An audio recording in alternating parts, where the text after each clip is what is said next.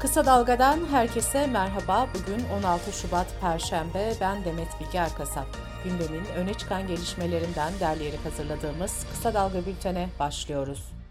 6 Şubat'ta meydana gelen Maraş merkezli 7.7 ve 7.6 büyüklüğündeki iki depremde hayatını kaybedenlerin sayısı 35 bini aştı.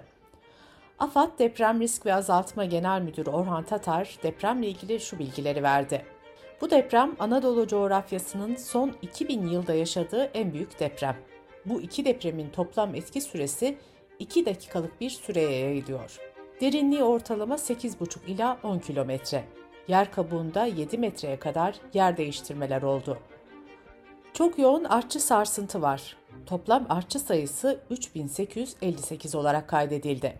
Orhan Tatar deprem bölgesindeki yurttaşları da şöyle uyardı vatandaşlarımızın riskli binalardan uzak durması gerekiyor. Çok yoğun kar yağışının olduğu bölgelerde çığ tehlikesi de olabilir. Kimi yerlerde heyelan ve kaya düşmesi olayları da görülebilir. Bu arada Ankara Üniversitesi Deprem Araştırma ve Uygulama Merkezi Müdürü Profesör Doktor Bülent Kaypak'tan da artçı depremlere ilişkin önemli bir uyarı geldi. Kaypak, deprem bölgesinde artçı sarsıntıların 3 yıla kadar devam edebileceğini söyledi. Yer yer 5'in üzerinde 6'ya yakın hatta 6'nın üzerinde artçılar olabileceğini belirten Kaypak, hasarlı ve ağır hasarlı binalara girilmemesi gerektiğini söyledi.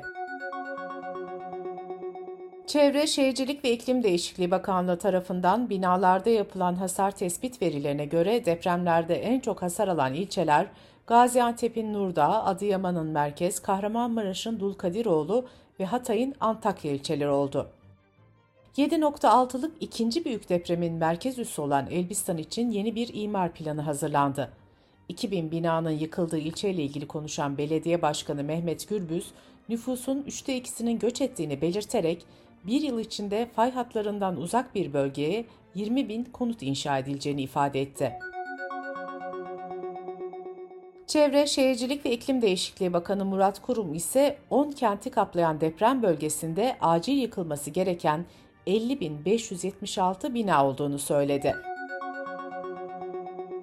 Depremde yıkılan binalarda sorumluların tespiti için enkazların delil toplanmadan kaldırılmaması gerektiği belirtilmişti. İçişleri Bakanı Süleyman Soylu dün bir açıklama yaparak delil toplanmadan enkaz kaldırılmıyor dedi. Soylu binaların %40'ında hasar tespit edildiğini belirtti. Konuyla ilgili Adalet Bakanlığı'ndan da açıklama geldi. Bakanlığın açıklamasında depremden sonra 478 savcının geçici yetkiyle deprem bölgesinde görevlendirildiği ifade edildi. Açıklamada şöyle denildi.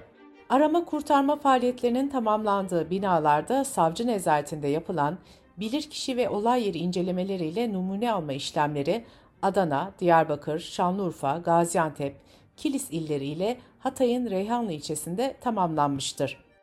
Deprem bölgesinde bilirkişi incelemesi ve numune alma işlemlerinde 600 uzman bilirkişi görevlendirilmiştir.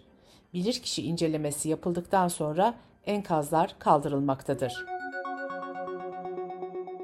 Türkiye Barolar Birliği öncülüğünde de 10 ilin baro başkanları işbirliğiyle deprem bölgesinde delil toplama ve diğer hukuki işlemlerde görev almak üzere gönüllü avukatlar gönderilmeye başlandı. Deprem bölgesindeki 10 ilde görev alan veya gitmek için başvuruda bulunan gönüllü avukat sayısının 2500'e ulaştığı açıklandı.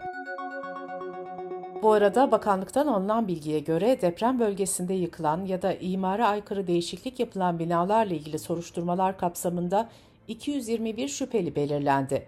Tutuklu sayısının 24 olduğu ifade edildi.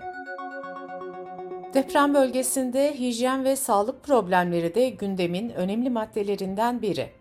Sağlık Bakanlığı deprem bölgesinde salgın hastalık riskine karşı gerekli önlemlerin alındığını duyurdu. Bakanlığın açıklamasına göre 4000'den fazla noktadan su örneği alınarak yetersiz görülen yerlerde klorlama yapıldı. Bölgeye kuduz, tetanoz ve çocukluk çağı aşıları gönderildi. Kısa Dalga'dan Esra Tokat'a konuşan Türk Tabipleri Birliği 2. Başkanı Ali İhsan Ökten ise bölgede ishal vakalarının artışa geçtiğini belirtti rotavirüsünün tespit edildiğini belirten Ökten, kolera ve tifo riskine karşı da uyarılarda bulundu. Ökten ayrıca solunum yolu hastalıklarına karşı bölgede maske dağıtılması gerektiğini vurguladı. Depremler sonrasında refakatsiz çocuklarla ilgili gelişmeler de takip ediliyor. Bakanlığın verilerine göre 6 Şubat'tan bu yana refakatçisi olmayan 1396, tedavisi devam eden 721 çocuk bulunuyor. Kimliği tespit edilemeyen de 282 çocuk var. 283 binden fazla aile ise refakatçisi olmayan AFS'de çocuklara koruyucu aile olmak için bakanlığa başvuruda bulundu. Koruyucu aile olma şartları şöyle sıralanıyor. Türkiye Cumhuriyeti vatandaşı olup Türkiye'de ikamet eden 25 ila 65 yaş aralığında bulunan, en az ilkokul mezunu, düzenli geliri bulunan, evli, bekar veya çocuklu, çocuksuz herkes koruyucu aile olabiliyor. Koruyucu ailelerin çocuğun bakımını engelleyecek bir sağlık probleminin olmaması gerekiyor. Ayrıca ailelerin belirli suçlarla ilgili adli sicil kaydının da olmaması lazım. Bu arada depremlerde yaralanan yakınlarına ulaşamayanlar için e-nabız sisteminde fotoğrafla arama ekranı devreye girdi. E-nabız profili üzerinden yüklenen fotoğraflar sağlık tesisinde bulunan ve kimliği teşhis edilemeyen hasta fotoğraflarıyla karşılaştırılıyor. Eşleştirilen hastaya ait sağlık bilgisi tesisi depremzedenin yakınlarıyla paylaşılıyor. Oy ve Ötesi Derneği ise deprem kayıp ihbar sistemini hayata geçirdi. Yakınlarına ulaşamayan kişiler sistemin WhatsApp hattına mesaj atarak kayıp yakınlarının kayıt altına alınmasını sağlıyor. Yakınlarını kaybeden kişiler 0850 242 07 85 numarasına WhatsApp uygulaması üzerinden kayıp yazarak tanıdıkları kişiler hakkındaki bilgileri paylaşabiliyor. Afet bölgesindeki kamu çalışanlarına ilişkin Cumhurbaşkanlığı genelgesi resmi gazetede yayımlandı.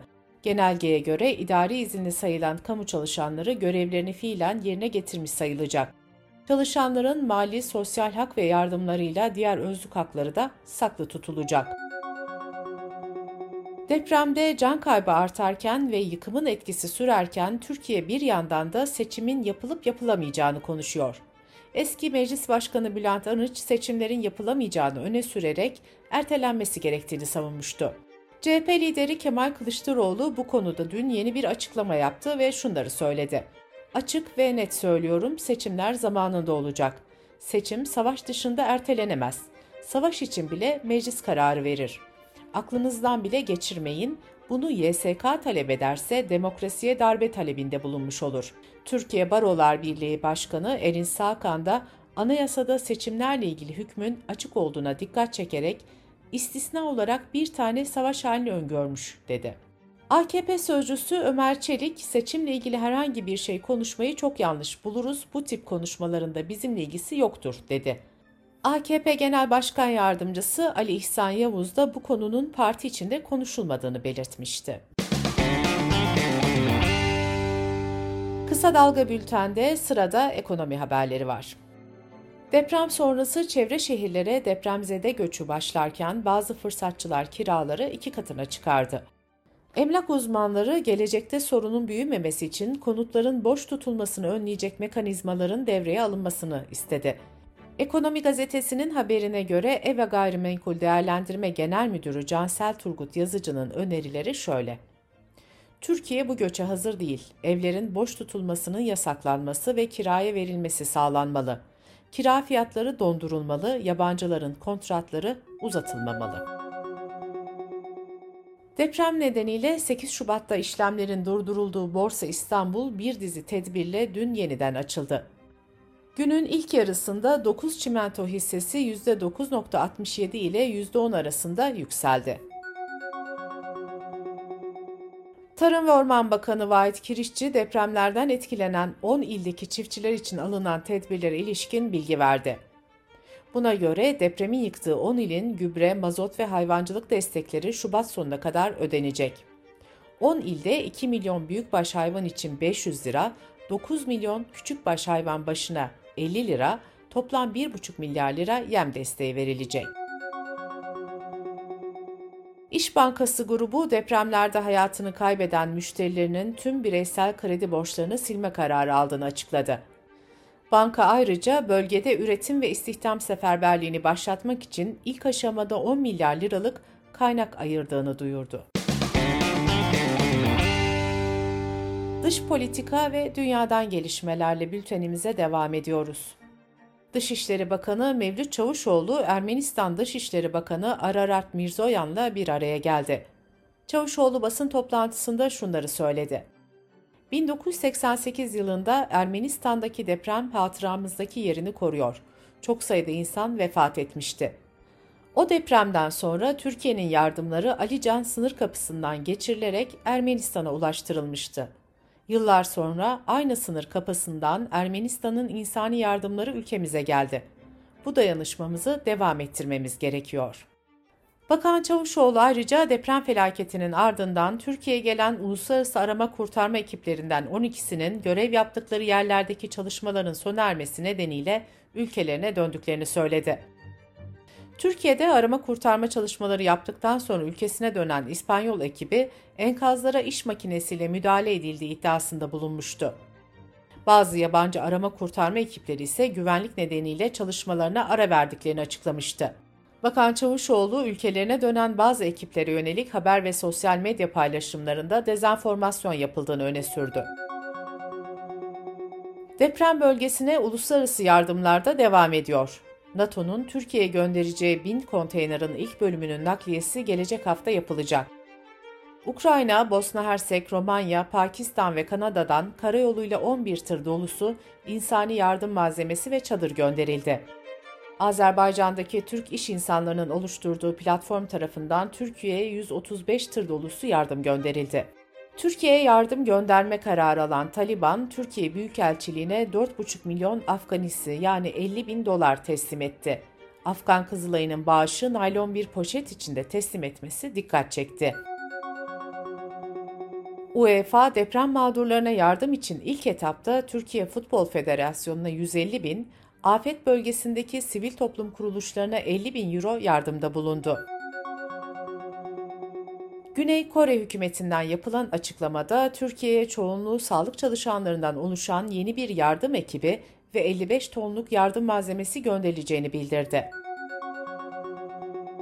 Arnavutluk ve Kuzey Makedonya'da ise Türkiye ve Suriye'de büyük yıkıma sebep olan depremler nedeniyle bir günlük ulusal yas uygulamaya girdi. Birleşmiş Milletler Maraş merkezli depremler nedeniyle 5800 aşkın insanın hayatını kaybettiği Suriye için 397 milyon dolarlık bir insani yardım çağrısı yaptı. Gözünüz kulağınız bizde olsun. Kısa Dalga Medya.